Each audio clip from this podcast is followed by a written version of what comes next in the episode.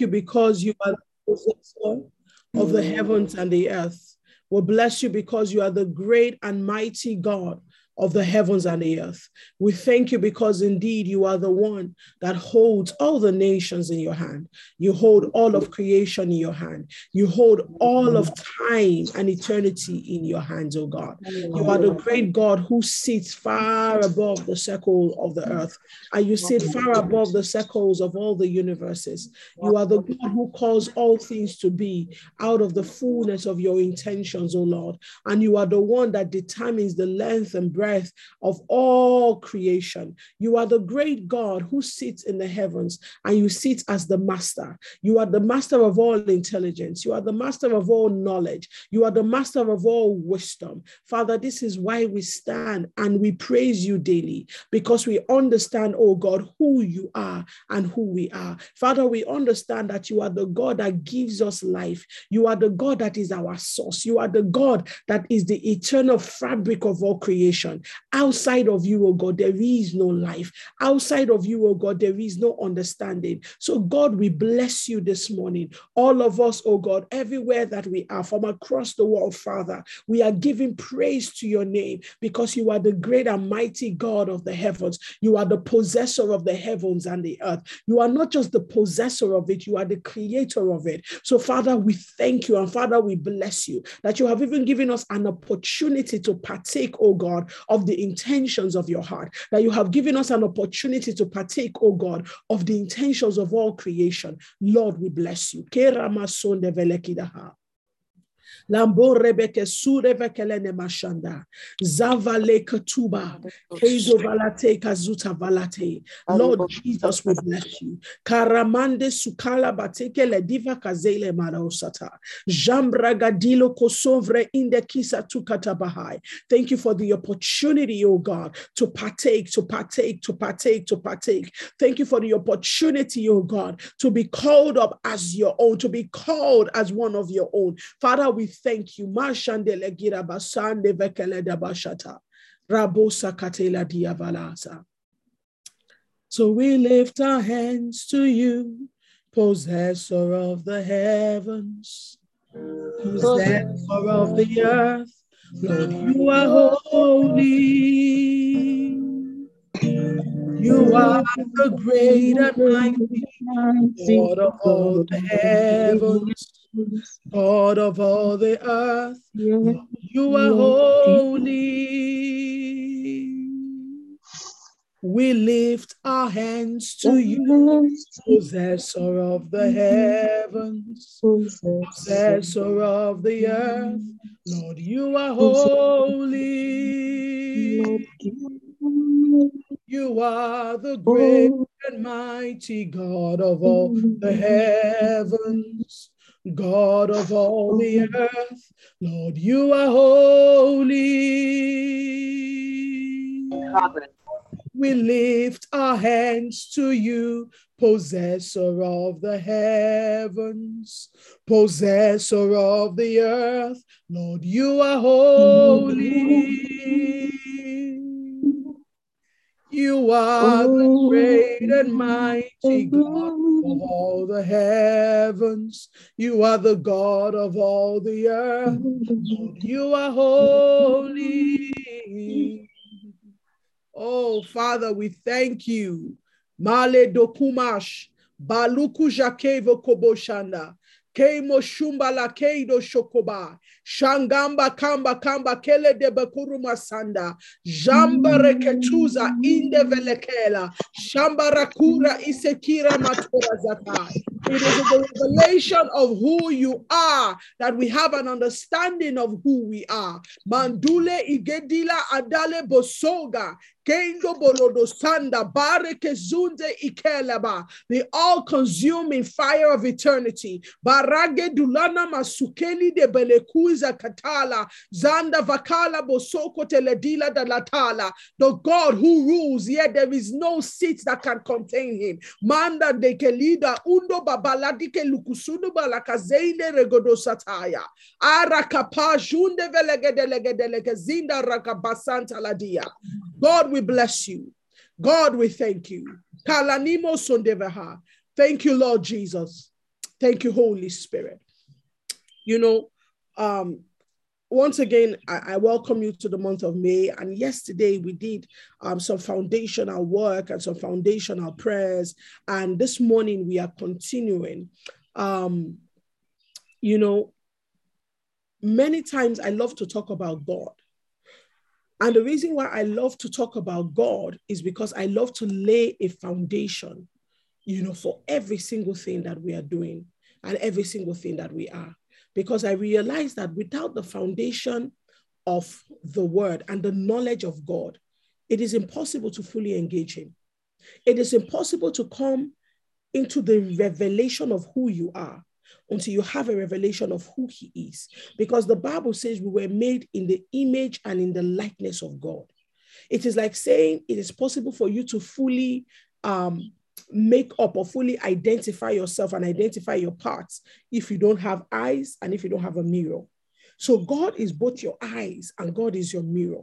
God is both the revelation and the enlightenment inside of you that enables you to know who you are, what you have. But He's also the mirror of reflection that tells you daily and continually how you are growing and how you are becoming and how you are faring. God. And you see, the thing about God is that God is not a human construct. God did not begin with humanity.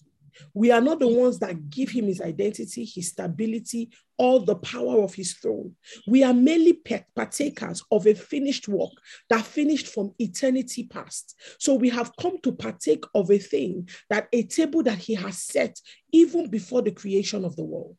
God is not in time. God is not in eternity. The construct of eternity was so that man may be able to have an idea, or man may be able to even imagine what it is like to live forevermore. But God is not the God that is bound into definitions like even forevermore, because the idea of a forever is within God. And so God is the one that stands outside of time. He stands outside of creation. He stands out, outside of space. He stands even outside of the elements of the universes because he is the God that has made them all. So it is in him that we live. It is in him that we move. It is in him that we have our being. If God ceased to exist, then we all even cease to exist. It is not even like we would forget or we will remember and say, ah, there was once a God. No, we will be, we will not even be existing, even as entities or as creation at all. So God is the fullness of all things. In Him is all fullness. In Him is all life. So God is the one that makes it possible for us to even have a sermon or for us to even have something like May prayer rain or to have any prayer rain at all, to even have months, to even have dates. It is because God exists. I say this to you, please mute your microphone. I say this to you so that we may understand the importance of God in the midst of every single thing we talk about, in the midst of talking about the fact that May is a prophetic month, in the midst of talking about the fact that in this month of May, God is raising a new breed of giants out of the earth. We, I say this so that we may understand how it works. Now, when this God who sits in eternity in the dateless past, when he created, the Bible declares in Genesis chapter 1 that in the beginning, God created the heavens and the earth. So there was a set time when creation began to happen. So creation did not always exist. We do not know what he was doing before he decided to create, but we do know that he existed as the Almighty, everlasting Father, as the everlasting Creator. But then in the beginning, he decided to go into the act of creation and he began to create. And that was when time began. And that was when the idea of counting and the idea of numbering began. Why? Because the Bible declares that in the beginning, God created the heavens and the earth. So the heavens began and the earth began in a time called the beginning. And so earth marks its seasons by the heavens. So we mark our season on earth by the sun, by the moon, by the stars. All of these are the things that help us to determine what time it is. So it is because the heavens were created. That's why the construct of time even exists. So the Bible says, in the beginning, God created the heavens and the earth. So whenever beginning began, earth has always existed. I'm saying this to you because we're talking about the month of May and power. And yesterday I was sharing different things with you. And later in the day, somebody said, Pastor Stephanie was chatting with me later at night and she said, PI, I have gone back to listen to the, the, the prayer rain of yesterday, which I advise everybody to do. And she said, You know, I have to listen to this again and again and again. And she said, Pia, when you were talking about the heavens and talking about the power of the moon, and you were talking about the power of the heavenly bodies and how things are set, I sent her um, some screenshots about the moon and even the Muslim celebration that is going on now and the, the different um, standards that they set and how they determine, you know, what time it is, when to move, when to break their fast and all of that by the full moon. And I was explaining to you people the month of Sivan, which is the Hebrew month of May, and how it is in this month. One of the one of the things about this month, it is the month of the full moon celebration according to the Hebrew calendar. And there were different things that God told them them about the full moon. So the fact that we have we are now born again and we are Christians, you know, I tell people don't be a pentirascal because many Pentecostals are pentirascals. A rascal is pretty much someone who doesn't act rightly according to the order of the day. So many times we're just talking about, oh, I'm the righteousness of God in Christ Jesus. I know who I am. I have power in the heavenly places. But do you understand the idea of it? Do you understand the government of power? Do you understand the hierarchy in the heavens? Do you understand the order of the day and how things add to each other to enable you become powerful, to enable you have authority? Because it is one thing to have power, it is another thing to have authority. So many of us have got resident power by reason of the Holy Ghost dwelling inside of us. But many of us have not met the criteria that enables your power to be converted to authority. So authority is what gives is designated right to act because power has been given to you. So many of us are constantly trespassing and constantly breaking the order. So we do not enter into the right to act. So many times we are being broken in areas that we should be ruling. We are being oppressed in areas that we should be dominating because understanding has not not yet entered into us. So I was teaching about this in yesterday's prayer. So please go back and listen to it. But I said that it was in the beginning that the heavens and the earth were created.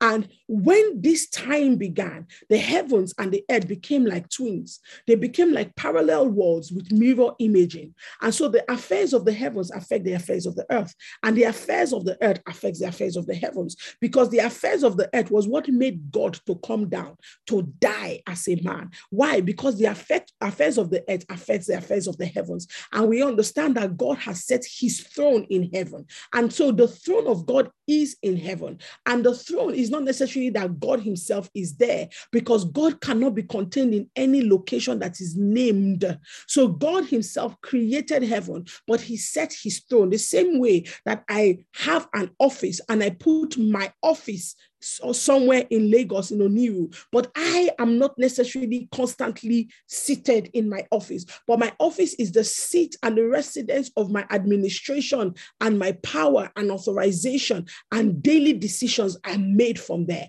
So you see, the heaven is heavens are connected to the earth. Now, um, as you as you begin to look at that, you then begin to understand why it is necessary for man to be a dual um, engagement agent. So you are able to engage on the earth and you are able to engage in the heavens. Now, this is what was happening in Eden, when Adam and Eve were created, and there was an unhindered intercession, interaction, sorry, intersection between the heavens and the earth in Eden. So at every point in time, man had direct access to God, and God had direct access to man, as though there was no difference between the heavens and the earth. So this was what existed in Eden. So every time that God calls us back into a place of power, the question is, what is God calling us into?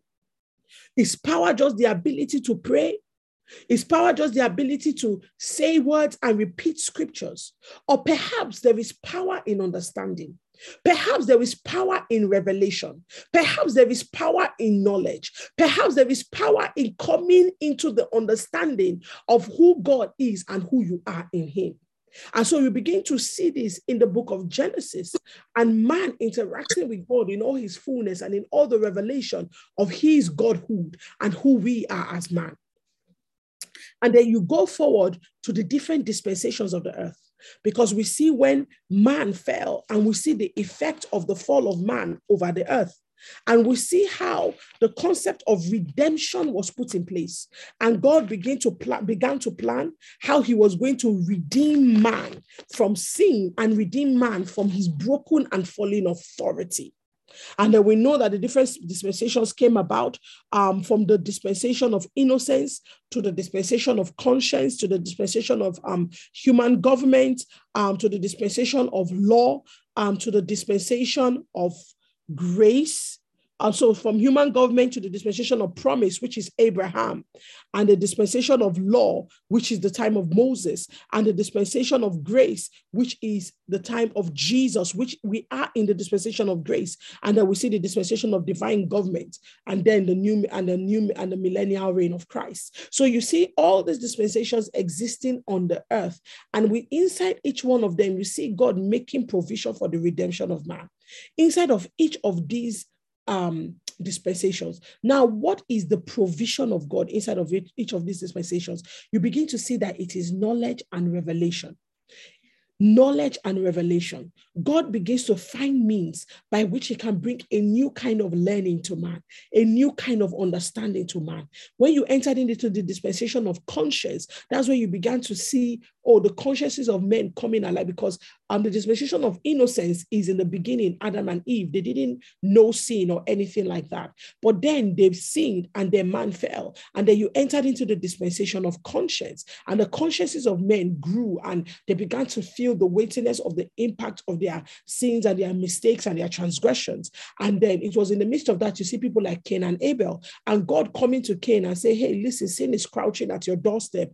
Begin to deal with this emotion inside of your heart. Begin to deal with this feeling that you are having, because if not, you're going to do something crazy, you know, towards your brother. And indeed, Cain did. And then you see that you move from that order of the day and you then entered into the dispensation of human government. That's where man, men began to say one to another, you know, let us come together, let us do this, let us bake bricks, let us do all of that. But it was marked predominantly by um, Mo, um, by Noah, and the fact that inside of Noah, God then raised a new breed out of humanity. And then God began to say to Noah, Do this, do this. This is how humanity should live. God began to set men to be in charge and to have governmental systems over humanity. And then when you move from Noah, you then enter into the dispensation of promise, which was marked by Abraham. And, then, and if you notice in each dispensation, what is happening? God is speaking, God is revealing to man, God is re-enlightening man.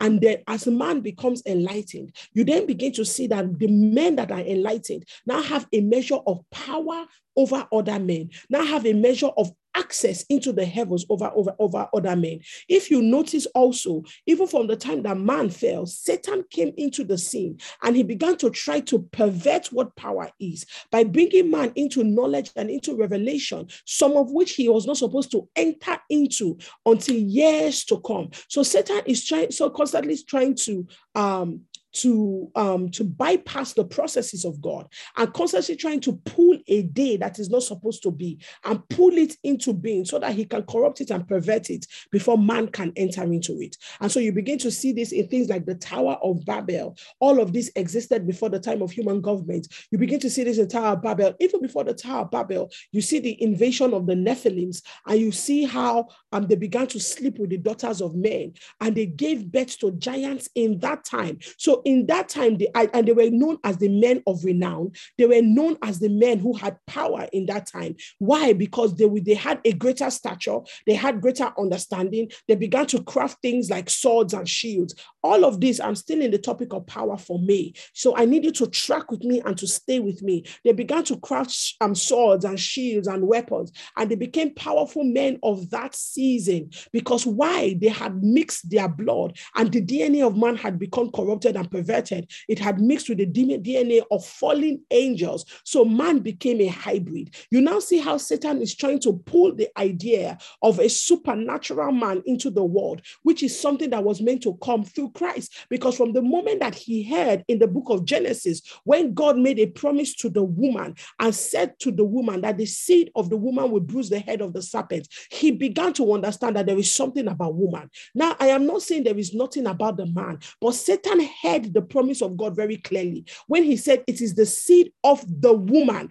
that will bruise the head of the serpent. So you then notice that the seed that bruised the head of the serpent was not given birth to by a man. Jesus did not have the DNA of a man, he has the DNA only of a human woman and the DNA of God. So Satan understood that the prototype by which God will cause redemption to happen and the prototype by which God will bruise his head, which the head of Satan, of the serpent, represents the authority of Satan and represents the power of Satan, represents the power of that he has over the minds of men, because the head is in the, the, the mind is in the head. So when God said the seed of the woman will bruise the head of the serpent, he was saying that this captivity that Satan has got, his ability to control the mind of men, a, a seed of the woman is going to arise that will bruise it. This is why when Jesus came out of the wilderness, Jesus began to say, Metanoia, metanoia, change your mind, change your mind, for the kingdom of God is at hand. Therefore, the kingdom is marked by a, by a transfiguration or a transformation of the mind. So Satan heard the commandment and he said, and God said, The seed of the woman will bruise the head. So from that moment, Satan began to come after the woman because he understood that there is a promise in woman. There is a way in which a woman can supernaturally interact with the heavens that will make her give birth to a supernatural seed that has the ability to bruise the head of the serpent. Now, take that a step higher, just a little bit beyond the physical woman. We go back there, but you look at the idea of who a woman is. A woman carries a womb. And even men carry wombs in the realm of the spirit because the womb is the cocoon within which creation is formed. The womb is the cocoon within which creation is born, within which DNA and genetics are put together that enables the betting of a new time, a new season, a new day, a new people, a new thought, a new form of engagement. So everything has got a womb. The earth has got a womb. In the beginning, darkness covered the earth and darkness was upon the face of the deep. The same way that in the womb, you have water and you have darkness.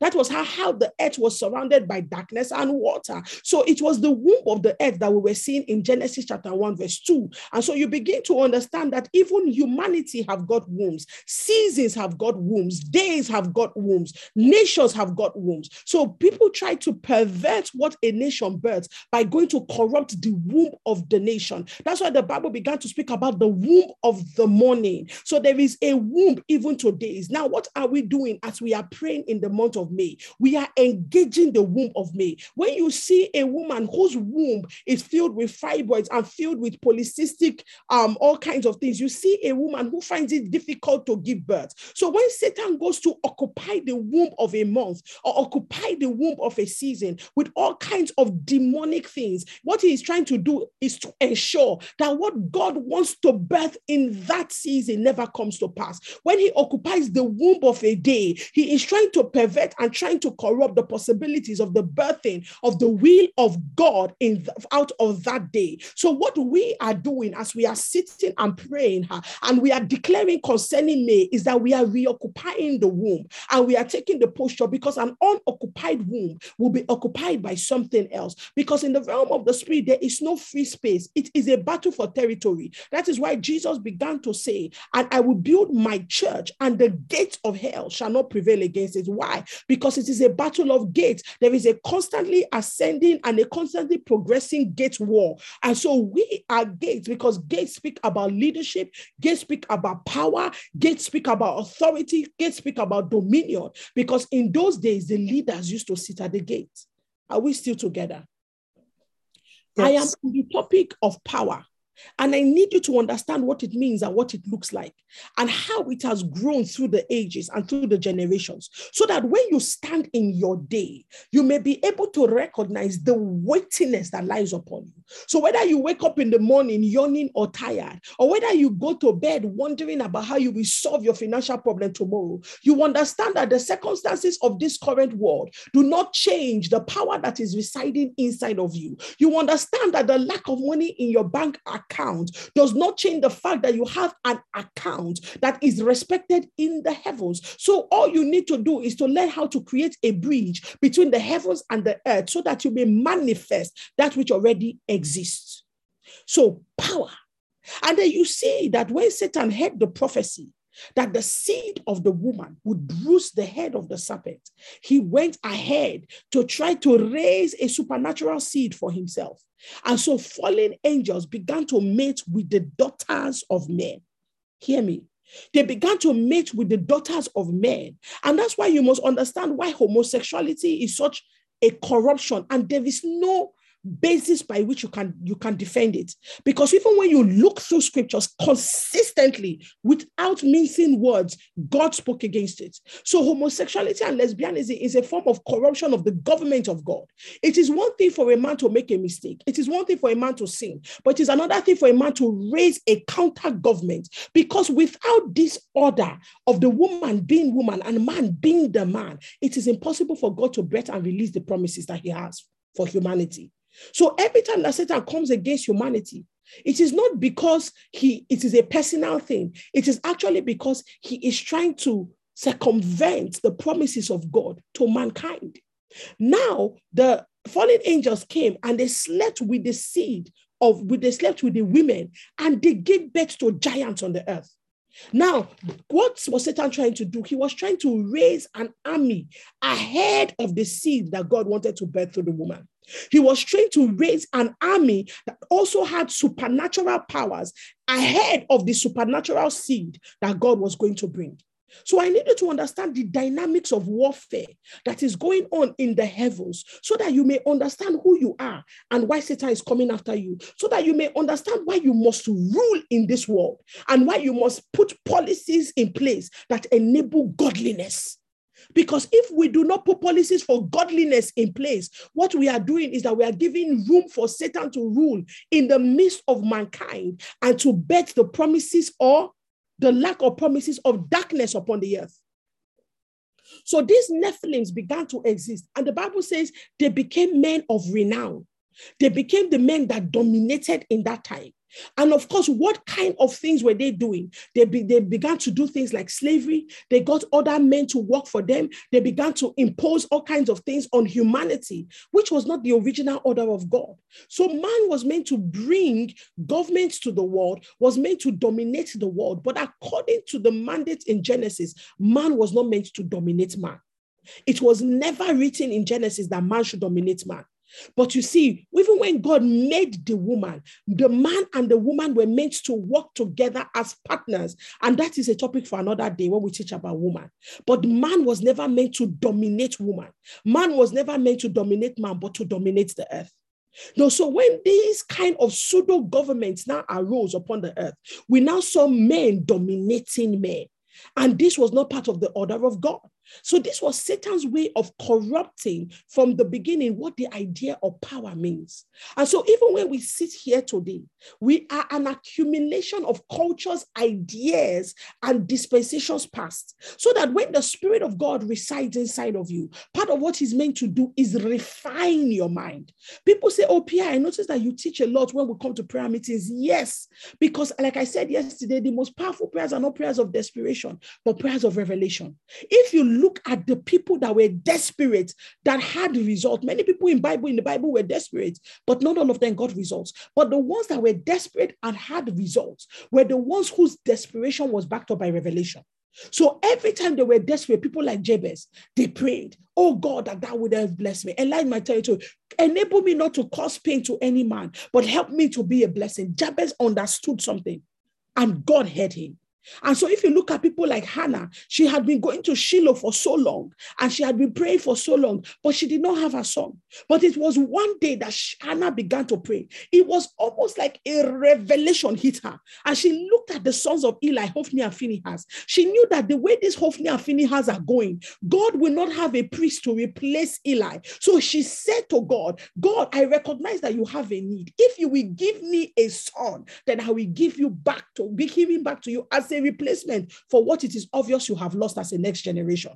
It was when she made that prayer, the Bible says God heard her and answered her. So there is something about prayers of revelation. The woman with the issue of blood, she was desperate so that she came out of her room because, according to the Jewish custom, she's not meant to come out of her room when she's on her period. And she had been on her period for years. But she came out not just in desperation, but she had revelation. She said, If only I can touch the hem of his garment, because the hem of the garment in those days represented government and authority. So a man's government and a man's authority is in the hem of his garment. And so when um, um, Ruth began to say to Boaz, spread your garment over me, what she was saying is put your authority over me, cover me, let me become your wife, let me sit under your jurisdiction, let me no longer just be a widow in Israel, but put your garment over me. So the woman was saying, if only I can touch his authority, if only I can touch his power, if only I can come into his government, I know I'll be healed. That woman had a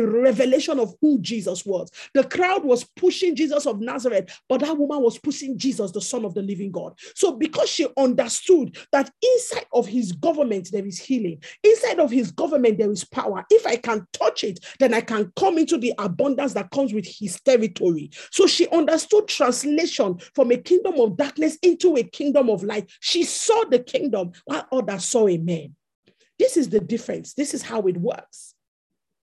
Now, I'm, saying this to you because we need revelation about what power is. Where we are going to end up this morning in prayer is Ephesians chapter 1.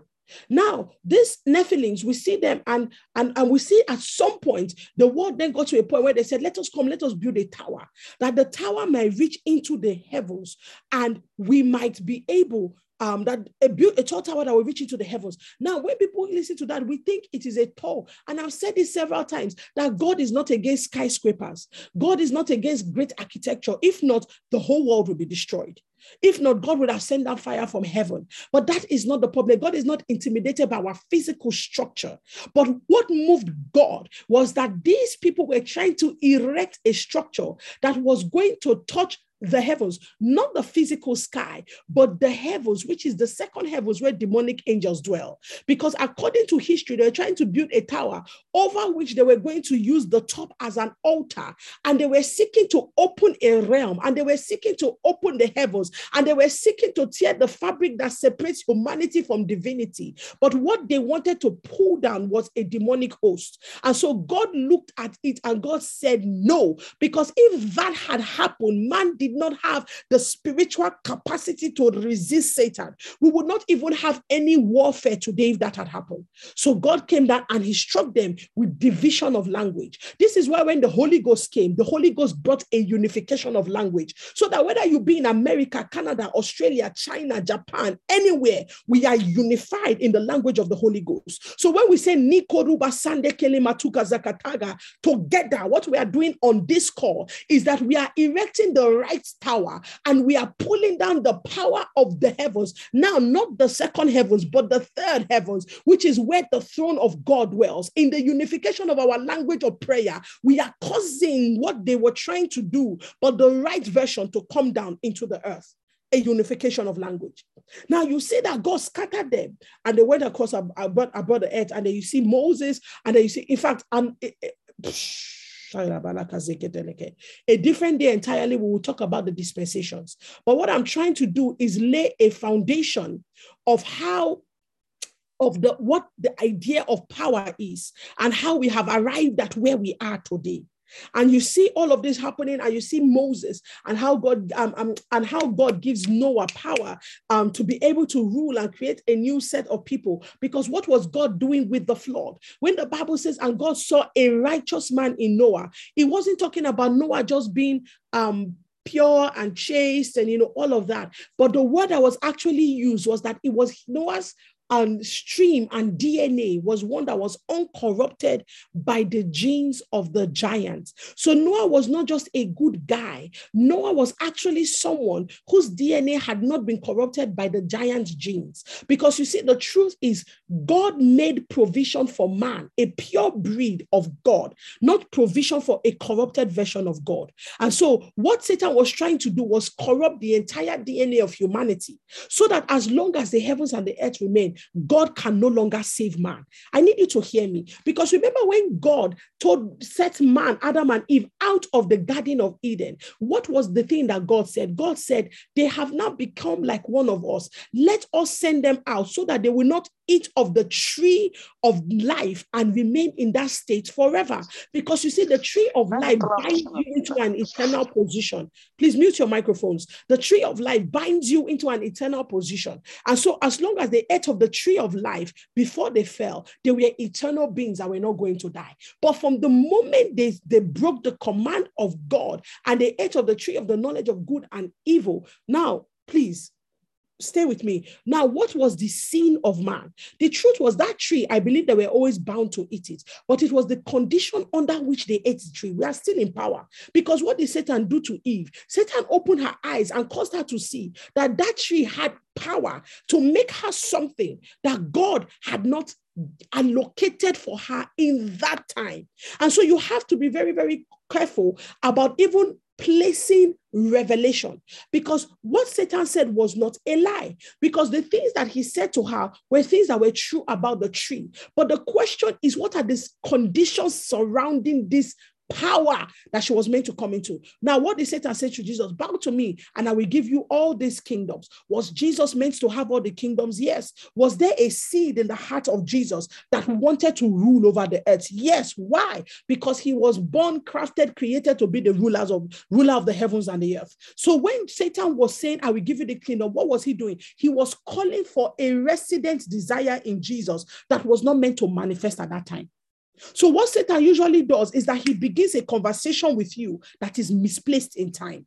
So, what revelation does is that it enables you to be able to put the understanding of the will of God within the context of times and seasons. So, when we wake up and we begin to say, May is the month of power, May is the month of ascension, May is the month of promotion, we are not just saying it so that we can sound like we are spiritual giants. We are telling you that according to the order and the setting of the heavens, there is an allocation for increase, allocation for promotion, allocation for grace in the month of May. Mm-hmm. So, what Satan did to Eve was that he pulled her into a conversation that she had not been fully equipped with revelation to handle. So, Eve saw a desire and went ahead to stretch her hand to receive it, ahead of preparation of what the government of God is like. And so, when she ate of that tree, she was ill prepared for what hit her because she began to feel vulnerable, she began to feel agitated, she began to feel afraid, she began to feel anxious. This is why our quest is not for when I say power, I'm not talking about something that sets you above people and makes you look mysterious. And no, that's not the power. I'm talking about the revelation and the understanding of who God is and why you are set in the midst of such authority and the purpose of the grace and the understanding that God has given to you. What is it meant to do? The disciples said to Jesus, Jesus, let us call down fire upon these people. We have the power. How dare them talk to us like this? Jesus looked at them and said, You know, you do not know the manner or power that is residing in you. You don't understand the purpose of it and the context of it. It is not to consume nations and consume cities, but to build them up and to overturn the orchestrations of hell over them. So Jesus was like, You are thinking too low. You are looking at the men and thinking that they are your enemies. They are not your enemies. It is what rules the heavens over them that is your enemy. So many people have lost the authorization to execute power because they executed it over the wrong candidates. The people that they were meant to bless, they cursed. And so they lost their authority in the heavens to wield power. This is why revelation is, on, is, is important. Revelation will keep you bound into the jurisdiction and the government of God. Revelation will enable you to wield the power of heaven accurately so that you will consistently remain a man of authority.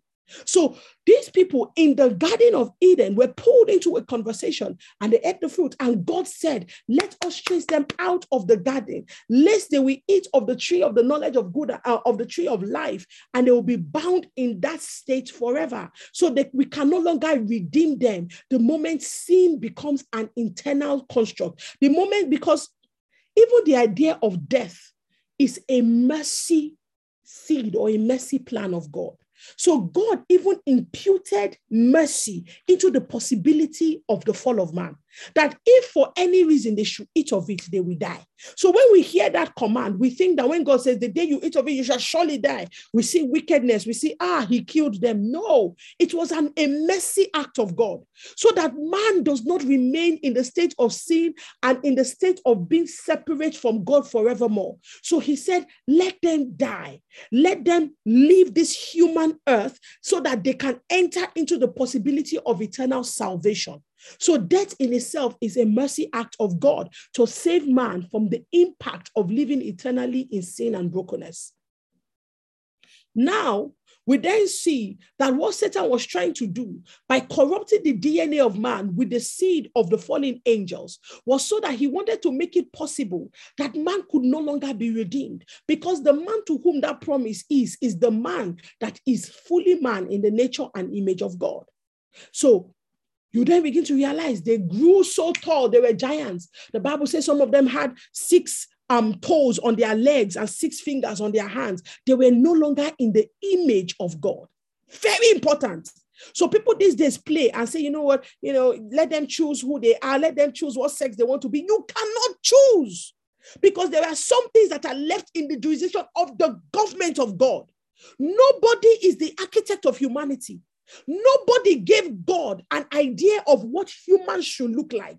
These are eternal blueprints and patterns that we have received, and they are holy and consecrated. The moment you break them, you are breaking a flow of power.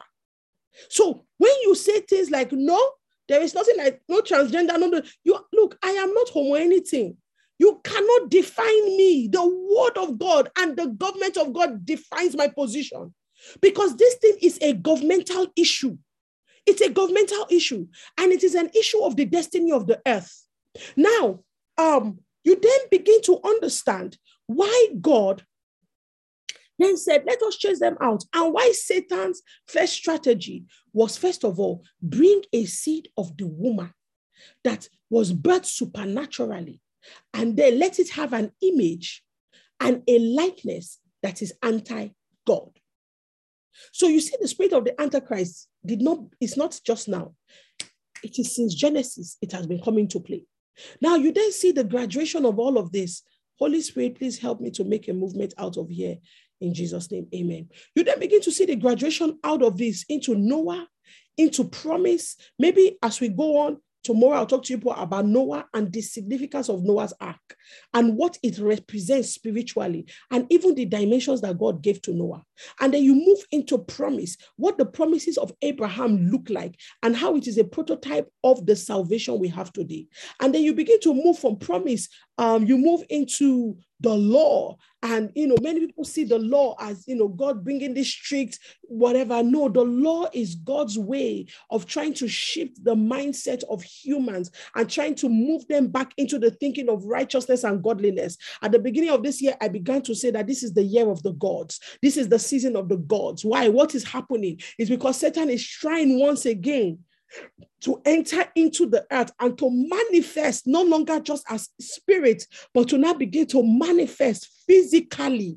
And so you will begin to see demon possessed people literally manifesting demon possession, and it is applauded by humans. Why? Because the mind of humanity is being retrained once again, like in the days of Nephilims, so that humanity can begin to accept when you see a supernatural falling demon manifesting to a man because that was what happened in that time. And the Bible says, in the last days, it shall be like the days of Noah. This is one significant thing that was happening in the days of Noah. There were giants in the earth. There were Nephilims in the earth. There were people who were not fully human, who had taken on, who were embodying demons and manifesting it and using it to grow corporations, using it to build industries, using it to rule and to be governors. And it was accepted as culture. Once again, you tune into Netflix and everything you are seeing, it is from vampire. There is even a show called Lucifer and people watch it. Christians will say, oh my God, it's so interesting. God have mercy on you. Because you see, it is about the training of your mind. If Satan can get the whole of humanity to accept that this has become the order of the day, then he would have re erected the Tower of Babel. Because what is the Tower of Babel? To raise all the people of the earth into a place where they agree that the second heavens can reside with the with the earth now. So I refuse to agree. If you like, put policies in place. If you like, ban me from your nation. I refuse to agree to certain standards, and I will not say it with style. The truth is, the word of God is the salvation of the earth. If we all bow and we reduce our standards, then we have given humanity over to Satan.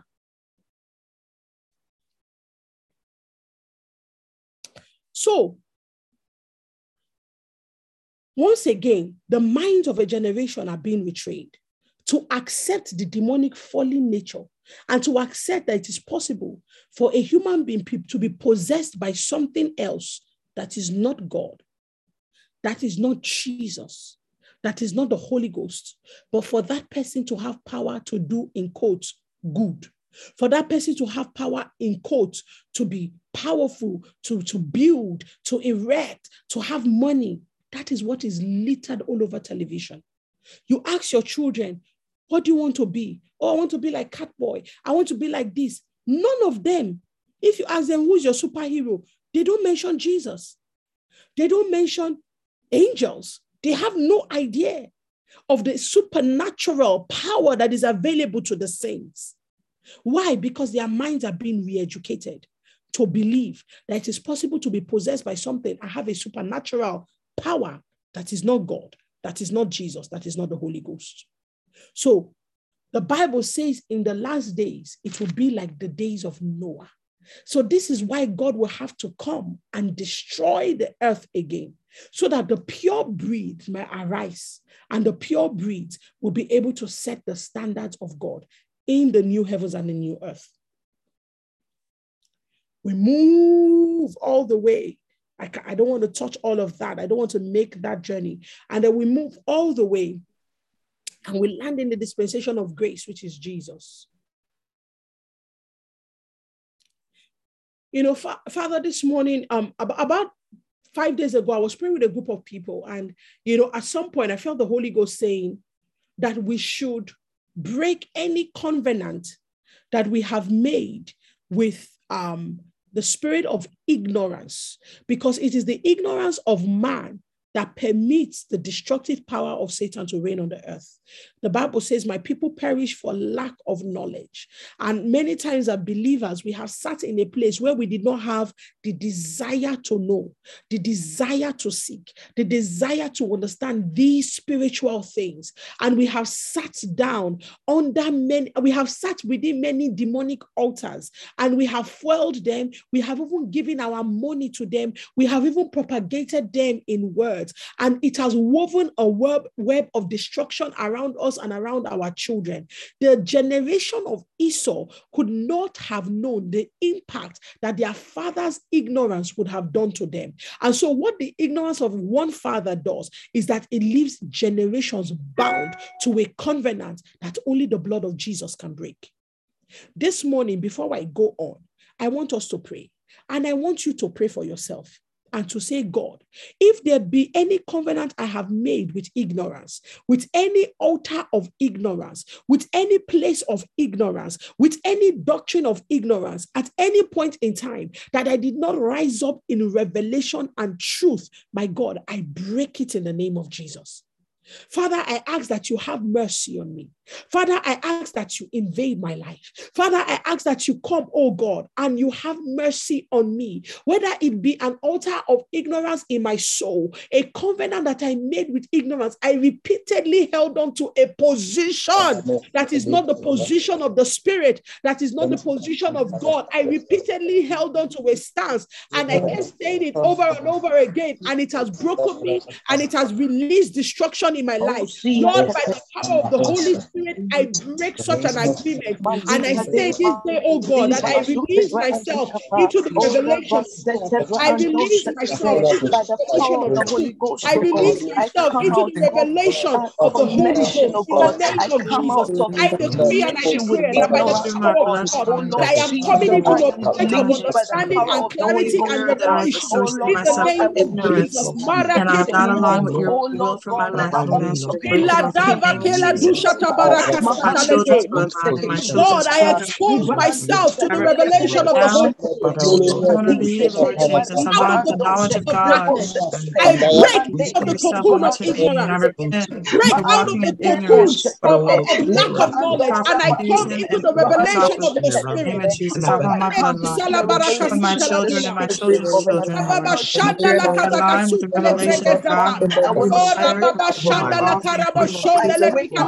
I want to see deeper and know who you. I ask you to forgive me for allowing myself ignorance, Lord. Anywhere I submitted myself to close off myself from knowing what I didn't place myself to full knowledge of revelation of the Spirit. I want to go deeper into you. I want to open up my mind and heart to know all that I can know about you. Anywhere I have closed off myself, not know Holy Ghost. Let it burn by the fire of the Holy Ghost. Hey, I arise in knowledge. I arise in arise in understanding. I arise in revelation. In the Name of the Lord Jesus. Align myself with knowledge and revelation of Jesus, Lord.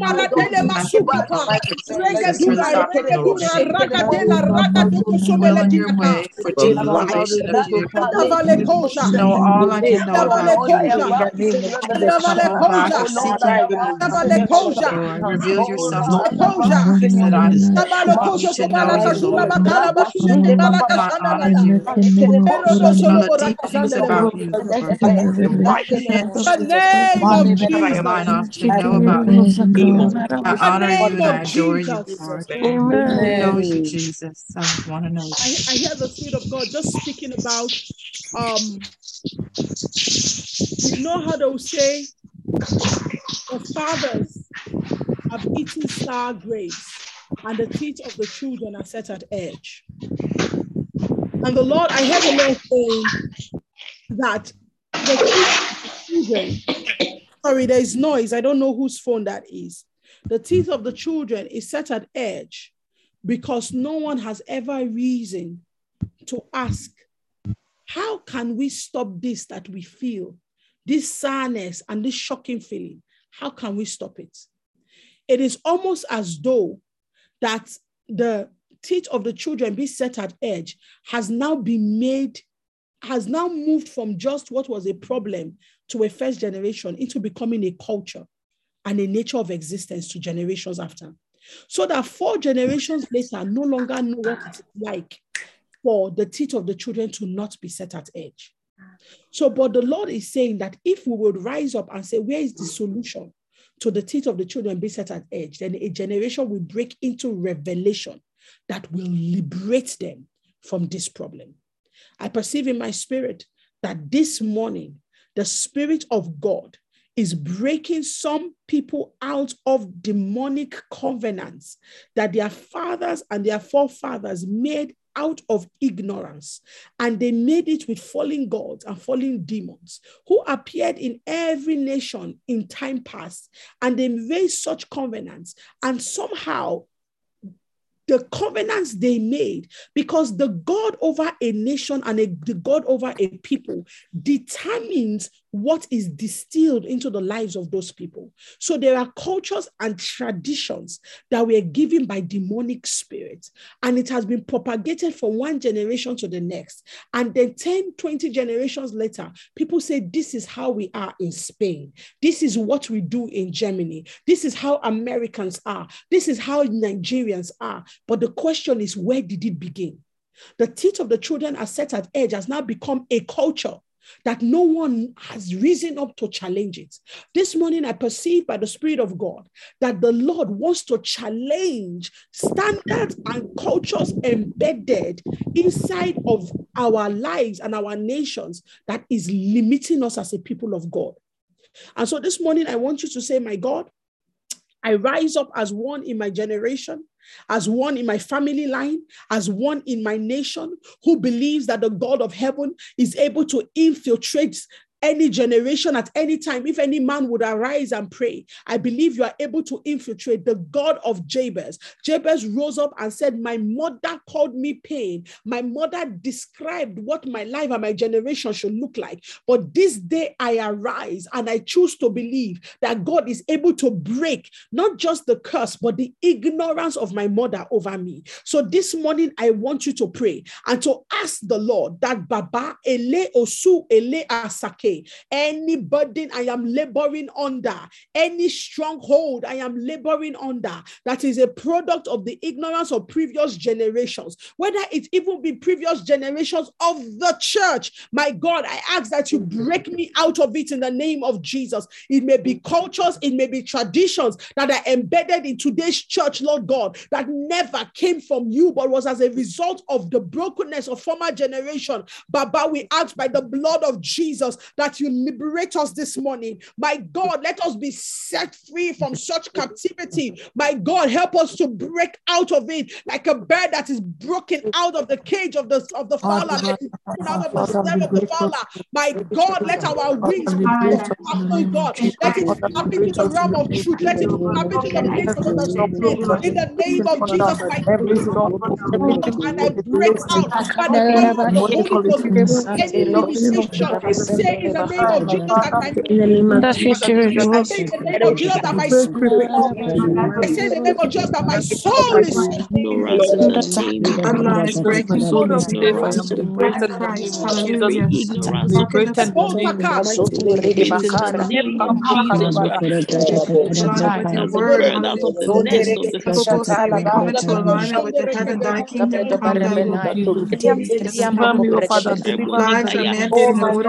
the we come into alignment with the heaven, thy kingdom come, thy will be done. Deliver me, O Father, deliver me by your mandate, the order by your goodness, the order by the Lord. of ignorance, I escape My now. steps In right now, the name of Jesus, I never come to Lord God. Jesus.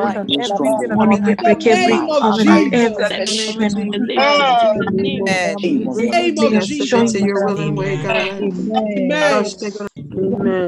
I want you to make a prayer like the way the patriarchs of old would do and pray that this thing that you are breaking in the in these seven days that your children and your children's children will not encounter it you see I understand that what we are breaking is spiritual entities and their homes oh over us when we raise up the voices to pray we are putting demonic spirits at bay and we are removing from ourselves the things that they feed on what pulls them near us. So as you break it you are now legislating in the heavens. You're saying god i raise a new order of day the same way that sin came into the world through one man and it was abolished through another man jesus Mm. that's the same way that fathers raised altars in the past and many people were put in captivity. In the same way i also raise a new altar by the blood of jesus and mm. generations to come are put in liberty. And so mm. this morning by the power of the holy spirit i need you to declare over your children that the things that you struggled over that they will not struggle over them. That the things that you have been Lord, I pray for my children, the things that I struggle over, they will not struggle. I raise a new covenant for my children. I raise a new covenant for my the very things that I break, that the very things that they are of, I God, it will not be their strength in the name of I the altar of fire, Satan and Judas, said about the altar of fire is speaking for my son.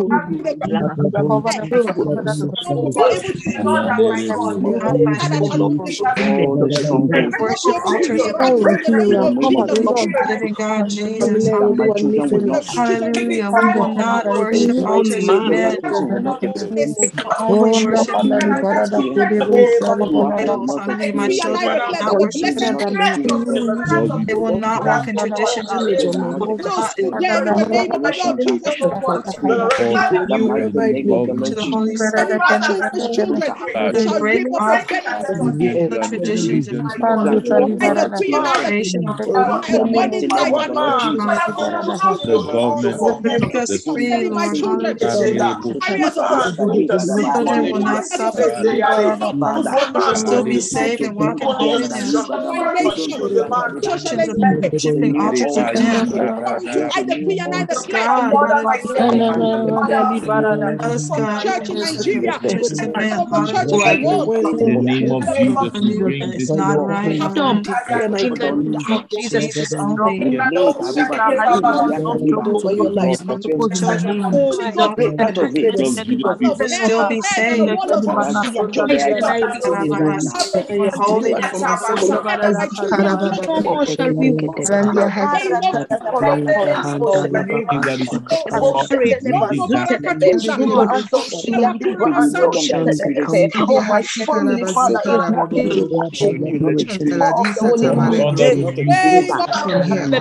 Holiness. the gospel of the generation.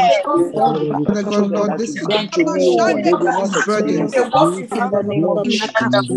Name of Jesus. Amen. Amen. men. Manzo Capricorn. Amen.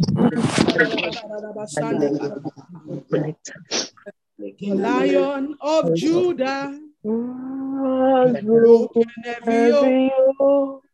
He has given us the victory again and again. This Lion of Judah has broken every yoke. He has given us the victory again and again. Thank you, Holy Ghost. For repeated victories in the spirit. Thank you for partnership with the angelic. Thank you, Holy Ghost. Thank you, Holy Spirit. In Jesus' name. Amen. See, um, after the seven days of prayer rain, on the eighth day, I believe, we are beginning another set of prayers, and you are all invited. And it's for children. An outshoot of my ministry called Children of Influence. It engages both the children and it engages the parents. So we have Bible study for children every Saturday morning. But the parents also, we pray with them every week. But because we have a parents' conference coming up, I think on the 14th of May. So um, we are having a one week prayer before the 14th for children specifically. And it is called Birthing the Sacred Future. So same thing, 5 30 a.m. in the morning. After we end prayer in, I'm entering another set of prayers, which is for children. So if you want to pray for your children, you are free to just continue this prayer and know that it, it is not ending um, on the 8th. We're continuing all the way and praying for children um, up to the 15th of May.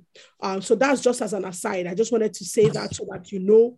And um, in, that call, I will begin to teach you things about the sacred future and how to, to set certain things in order and how to lay foundational altars and spiritual uh, um, spiritual strategies and spiritual encampments for your children. So that even when you are long gone that the altars that you raise will be speaking for them in, in different nations and different places. But that is for later. But for today i, I, I want us to enter into ephesians 1 i said i want us to enter into it so yes because you saw the scripture in itself um, is open heavens it's a place the scripture is not this hardcover.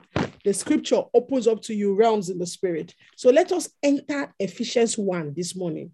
Um, and as we go, I'm not going to teach, um, I'm not going to teach fully, but I'm going to introduce you to power so that we can go. I don't even know where the time goes to. Like, it's like, is my clock working correctly? What is happening? Anyway, praise Jesus. Let's just quickly look at it. Um, quickly, Ephesians 1.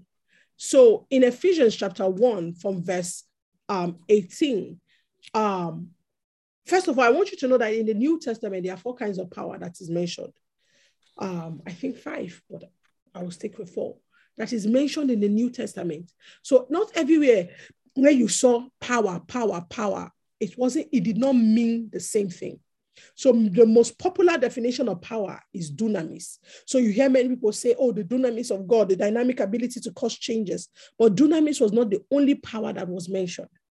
If you go to Ephesians 1, and I read the scripture and we close, Ephesians 1, verse 18, He says, The eyes of your understanding being enlightened, that ye may know what is the hope of his calling, and what is the riches of the glory of his inheritance in the saints, and what is the exceeding greatness of his power towards us who believe, according to the working of his mighty power, which he wrought in Christ when he raised him from the dead and set him at his own right hand in heavenly places, far above all principality and power and might and dominion and every name that is named, not only in this world, but also in that which is to come. And that, and had put all things under his feet and gave him to be head over all things to the church, which is his body, the fullness of him that filleth all in all. When you look at this verse of scripture, you then realize that um, the, when, when the apostles consistently talked about power and talked about the different power that has been given to us and the different things that God has wrought by his power and the power towards us, you then think that, oh, he's talking about one power, which is just, you know, the ability to change things and to make things happen. No, actually, in these verses of scripture, there are four kinds of power that were used when you read it from the Greek rendering. And so from these verses of scripture, you then realize that the first well, one of the first power. So the power is number one, dunamis power. Number two, exousia power. Number three, ischus power. Number four, kratos power. And there is a fifth one, I believe, called endunamo. So maybe we would look at that, but I, am I'm, I'm staying on this four. So, like I said, number one, Pastor Stephanie, you can spell it for people. Number one is dunamis. Number two is exousia. Number three is ischus. Number four is kratos. Now, I'm not saying all of this to make it sound like, hmm, ischus, kratos, you know, just giving all the Greek. No, it is for the purpose of understanding, for the purpose of revelation, for the purpose of clarity, and for the purpose of power. Because you cannot fully wield the power that you don't understand. You know, and that's the difference between a child and someone that has risen to the point of being a true heir. So a heir does not differ from a servant as long as he remaineth a child. And he is subject to the lordship of tutors and governors, governors until he arises to the place where he breaks off childishness for himself from himself, and then he can begin to have the authorization to wield the power of his father. So, what teaching does and what understanding does is that it takes you from the place of just resident power into the place of authority to um to use the power that you have received. So that is why we are going into the um, into the breaking down of it all. Now, when you when you look at, so I'm just going to quickly say what each one is, and then we end for today, and then tomorrow we can enter into it fully. When you look at dunamis, dunamis is a Greek word from which we have the English word dynamite. So when the way a dynamite explodes, so dynamic is the dynamic ability to cause things to change. So they come to you and they say, "Hey, X Y Z has happened. They're taking this contract." You're like, "No, it's not going to happen." I declare by the power of the Holy Ghost that there is an overturning, that there is a change, that there is a reversal of that decree. You know, dunamis is the ability to cause things to change. Now, um, one interesting thing is that dunamis is an inherent ability or power. So, as you have been born again, it is an inherent power that you have.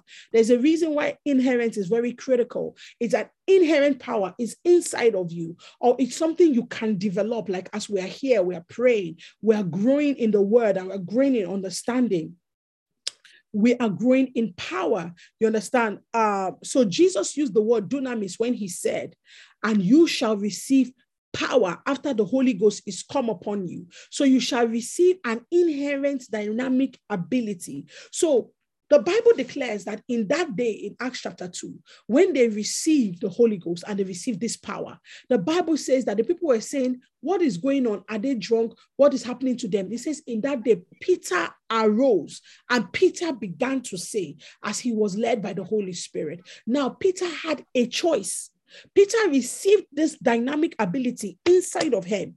But Peter could have kept quiet and said, you know what, let's just maintain our upper room. Let's not say anything. You know, they can say whatever they want to say. It's their business. We're just going to stay here and enjoy the Holy Ghost. No. Peter arose and addressed them and addressed their questions and gave them answers and preached to them and gave them the gospel. It is dunamis. In as much as he had dunamis, he exercised another kind of power, and that power is called exousia. And exousia is where we'll begin tomorrow. Exousia is found in verse 21 in this um, Ephesians 1. And exousia means delegated authority. So um, dunamis is inherent power. Exousia is delegated power from Jesus to act in any given situation in his stead. So they received dunamis, but Peter arose in exousia as a delegated chosen person by Jesus to speak in his stead and to bring the knowledge of Christ to people. So many times you realize that people have got exousia, uh, have got dunamis, but they never ex- exercise exousia. And exousia means many things. You know, there are many, there are four um, there are four definitions of exousia or four streams of exousia. One of them is the power of choice. One of them is delegated authority. So there are four types. Now, um, now the third kind of power that you have in that Ephesians that is mentioned is ischus power.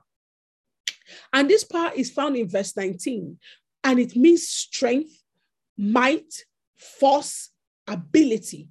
So you realize that the what happened to people like Elijah that Elijah was able to outrun the chariot of Ahab.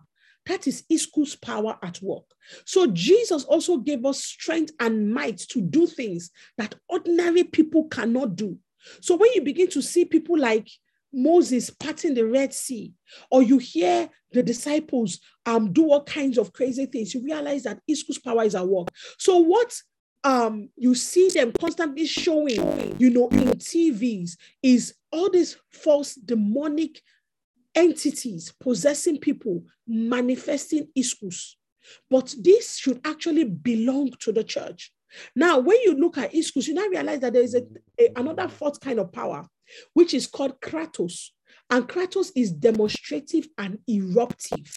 You know, a historical study of the word proves that you know it is super it is it's, it's supernatural nature. It was used by some greek now the word kratos was used by some greek writers when they were referring to you know individuals like hercules and all these gods that existed.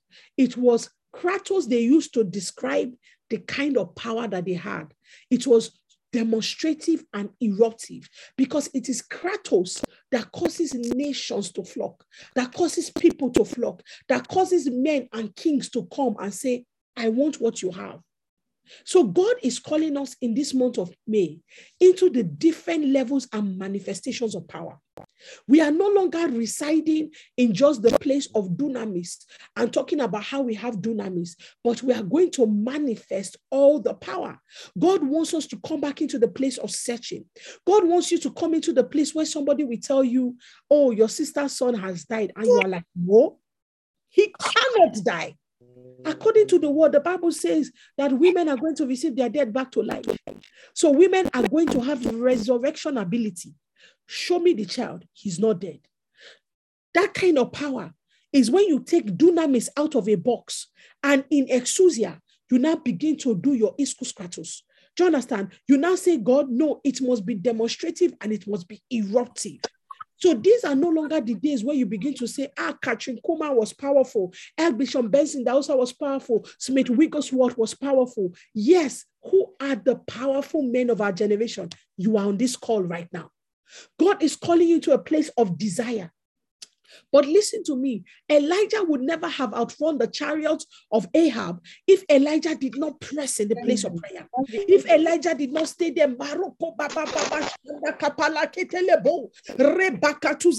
Elijah would not have entered into that power. Elijah stayed consistently, he was pressing and pushing. Elijah was pushing and driving the engine of prayer. And they came back to him and said, Elijah, he's dead. He said, Elijah, there's no rain. He said, There's rain. Elijah, there's no rain. He said, There's rain. Elijah, these physical elements are not showing that there is. He said, I said, There is rain. Come on. It is when you press that you know what is available to you. And your pressing is in prayer, your pressing is in a posture. He constantly says, the Bible says, watch and pray, watch and pray. You are not watching for what, you know, the world will do for you. You are watching for the changes in the heavens. Elijah prayed, Elijah prayed. They said to me, see, you have only one egg. Basically, in doing IVF, you need multiple. So you have multiple options. You have multiple embryos. You multiple. I have but one. And my father-in-law said to me, he said, Issy, how many does Jesus need? How many eggs did it take to make Jesus? I said one. He said, All you need is one. With God, there are no options. The doctor said you need options. The medical practitioner said you need options. Jesus said, I have given you one, and that one is enough. With one egg in IVF, one IVF cycle, I was able to bring forth a child. A child that at 30, 30 weeks, they told me was no longer growing in my womb. This child is not Take dunamis out of the box and use your delegated authority to change the things in the world. As a believer, you are not meant to change only what is inside you. You are not meant to generate prayer power for nothing. Prayer power is generated so that you can influence and change your world. That's what prayer power is generated for. So when they said to me, Your seed is dead at 20, 23 weeks, there's no more amniotic fluid in your womb. This baby has to come out. He's going to die within 24 hours. I said, He will not die. It's not because I studied medicine. It's not because I have the human facts. It is because I have a revelation. God showed me the child in the realm of the spirit. I saw him. He was real to me. I had prayed about his destiny. The Lord had given to me clear cut words about who that boy was going to be. He could not die. It is not about me. It is about the power of God that resides inside of me. For the life I now live, I live by faith in the Son of God. It is no longer I that live. The Issy that lived before that could have considered the options of the doctors is dead. The only reality that holds me in place is the reality of the eternal life of Jesus. And because of that reality, he cannot die. 90% of amniotic fluid gone, but that baby lived to 36 weeks. I am telling you, there is a power resident in you. The only problem is that you are not wielding it. So many of your seeds have died. Many of the things that the Spirit of God planted inside of you, businesses, ministries, relationships, capacities, visions, they died. Why? Because you did not go into the process of the brooding, of sitting over it. Ninda katemoroko sanda katala kateledo. You cannot die. You cannot die. Even if you see the child making the transition, you call him back in the name of Jesus. Power. So we're going to look tomorrow at exousia and what exousia means. And I pray that the Spirit of God will give us the grace to cover ground and to finish everything um, before the seven days is over. So there are four things that excuse. Anyway, we'll go into that tomorrow. So today, I just want us to begin to pray as we close. And I want you to ask the Spirit of the living God, that Lord God, I pray that you teach me, oh God, how to work, how to work the full strength of your power that you have put inside of me. My God, let me not be a dormant Christian. If there be anything that weighs me down, if there be anything that makes it impossible for me to speak up and to exercise my right as a believer, Lord, break it out of me in the name of Jesus. My God, in this month of May, I am rising in the strength of my office. I am rising in the strength of God inside of me. My God, in this month of May, Christian,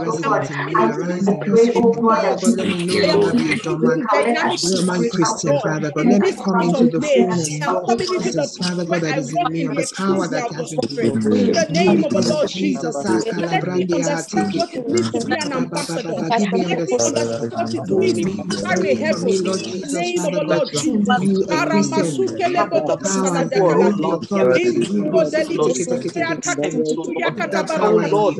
in the mighty name of Jesus. Oh, let there be a lives of lives of of Jesus.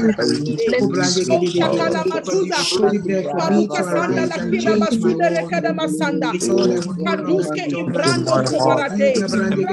called me to, Lord, in the mighty name of Jesus. No losses in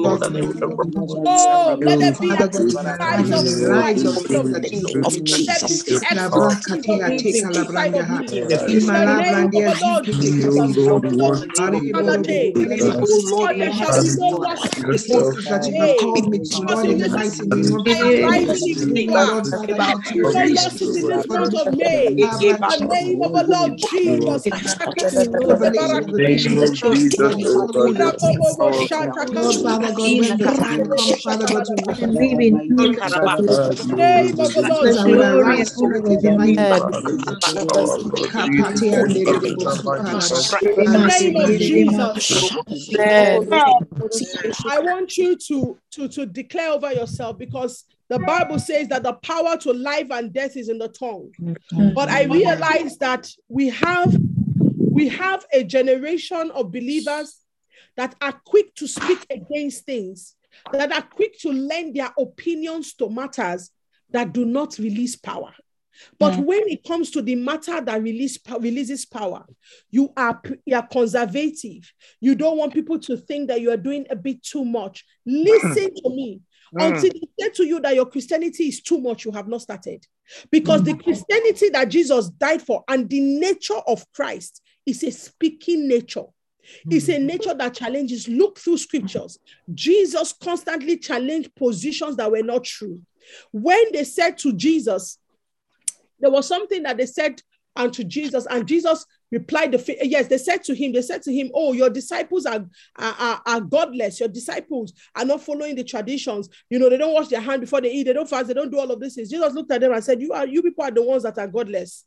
He said, You take the money that you're supposed to use to take care of your parents according to the laws of Moses, and you give it to the temple, and you say, Oh, we have given the money to the temple. You break the law of God to fulfill a law that makes you look great amongst your friends. He says, You are the godless ones.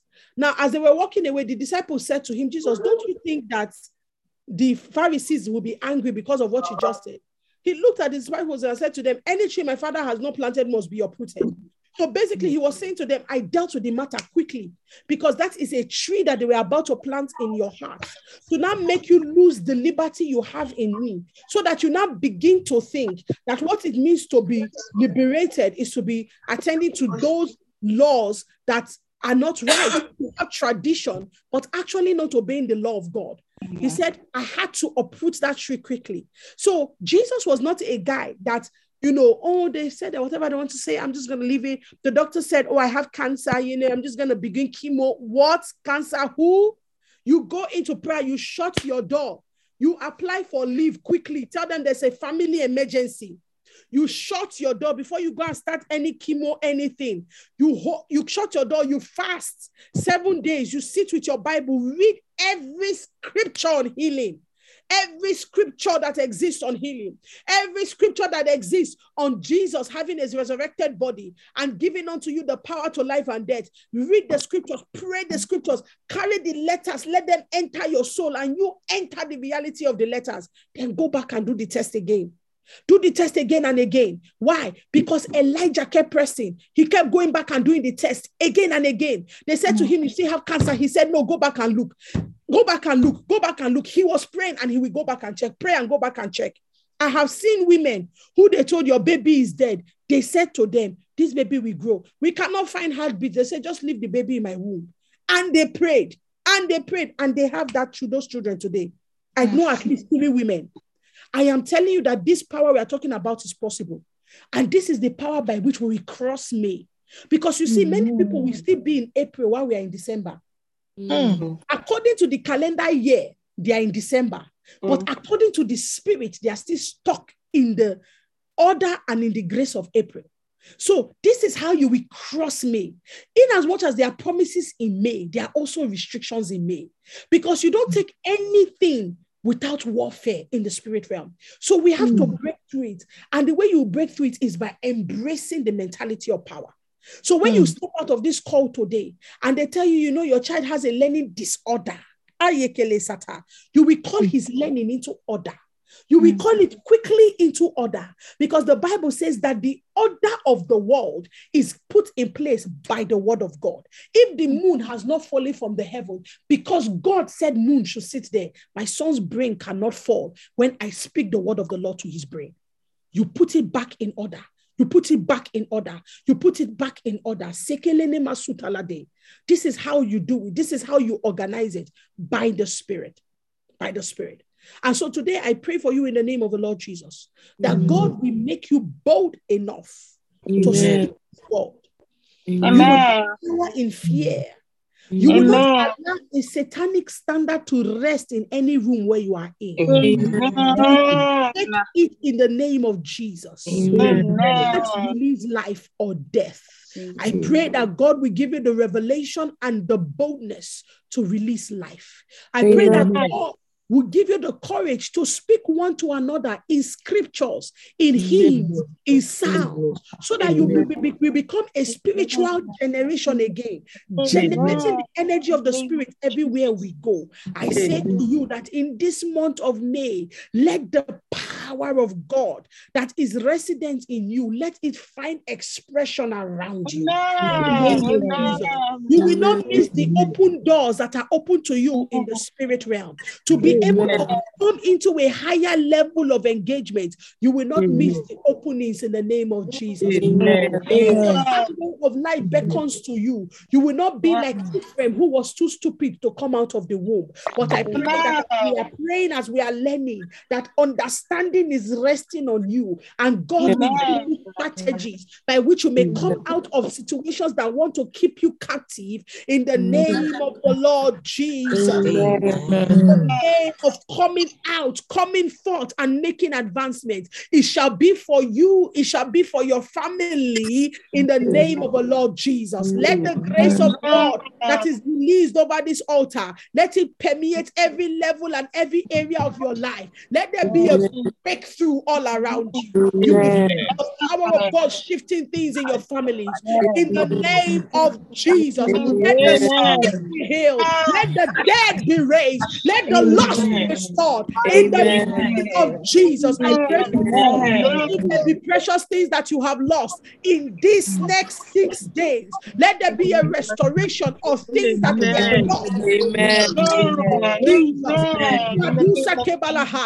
To the woman that is searching for her son, he shall be found in the next six days. In the name of Jesus, the person that is on this call and you are dealing with sicknesses, you are dealing with issues with your kidney. You are dealing with issues with your mind right now by the power of the Holy Ghost. I release the healing anointing of God. Let it, let it be into the lives and into the homes of everyone on this call. In the name of Jesus. Amen. We are under the government of the Spirit.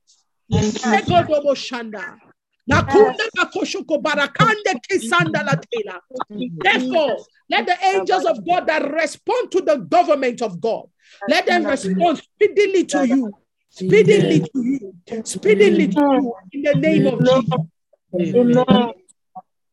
Lama sonde vekeledehe. Rain on us. Come. Pour out. Fill us till we overflow. Oh, oh.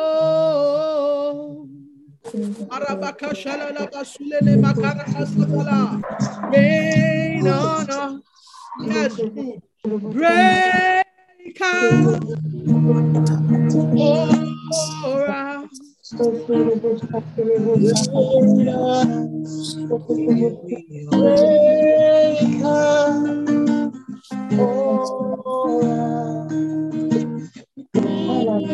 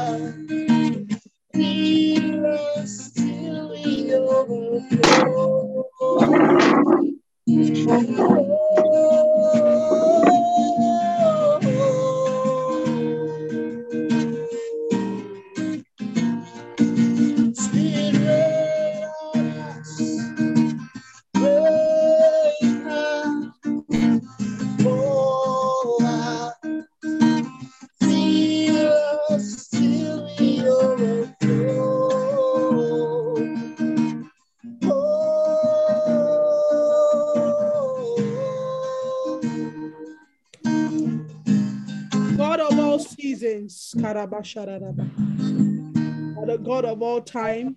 seasons, God of all. You hold those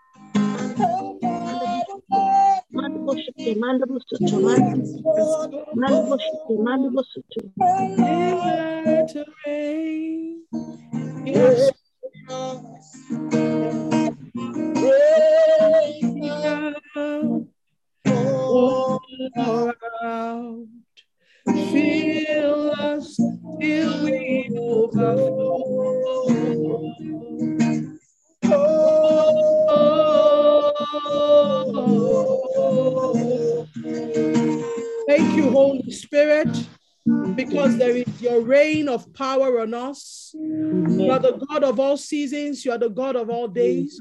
You hold our seasons in the palm of your hands. You're the God of the harvest and you're the God of the rain. Father, we are asking for the former and for the latter rain. If there be things we have missed, oh God, in the previous seasons of 2022, that was meant to be our allocation for this year, Baba, I ask that you give it unto us. Amen. I ask that you give us the allocation for May so that we may be able to enter into the new day that you are opening unto us in the name of Jesus. Thank you, precious Holy Spirit, because you hear every time we pray, and every time we pray, you answer us to the praise and glory of your name. Amen. Amen. Amen. Praise Jesus. Amen. Praise God. Hallelujah. Thank you, Holy Spirit. Thank you, Holy Spirit. God bless you. Um, Pastor Stephanie, um, I think she has something to say real quickly. Um, God bless you, and I will see you all tomorrow. Please don't leave. Just give Pastor Stephanie two minutes um, to make her announcements.